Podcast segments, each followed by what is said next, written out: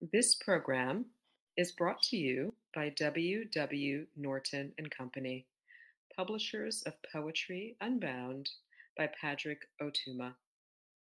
Now in paperback and featuring immersive reflections on 50 powerful poems.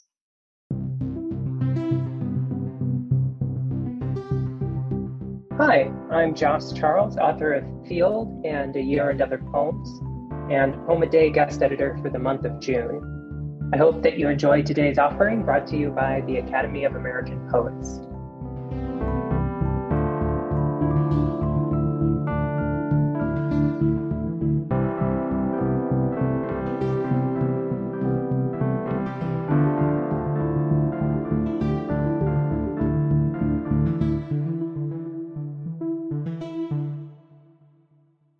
I am Giovanni Singleton, and this is Black and White Sonnet number one.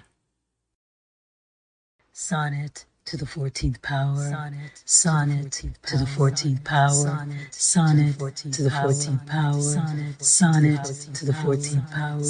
Sonnet to the 14th power. About this poem. If one definition or translation of sonnet is little song or sound, I wonder what song could be smaller than that of its own name. Black and White Sonnet Number One explores the tones and textures of this popular form for about 14 seconds. Sounding its name, its essential nature emerges.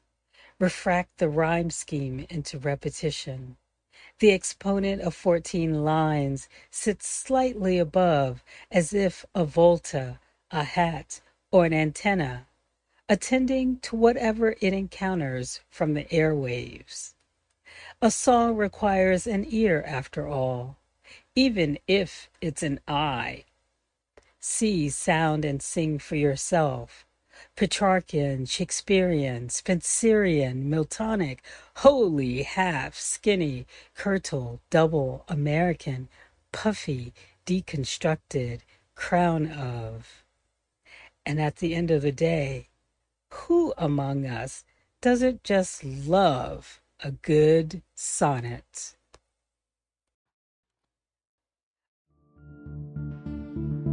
Poem a Day is the original daily poetry series featuring new poems by today's poets.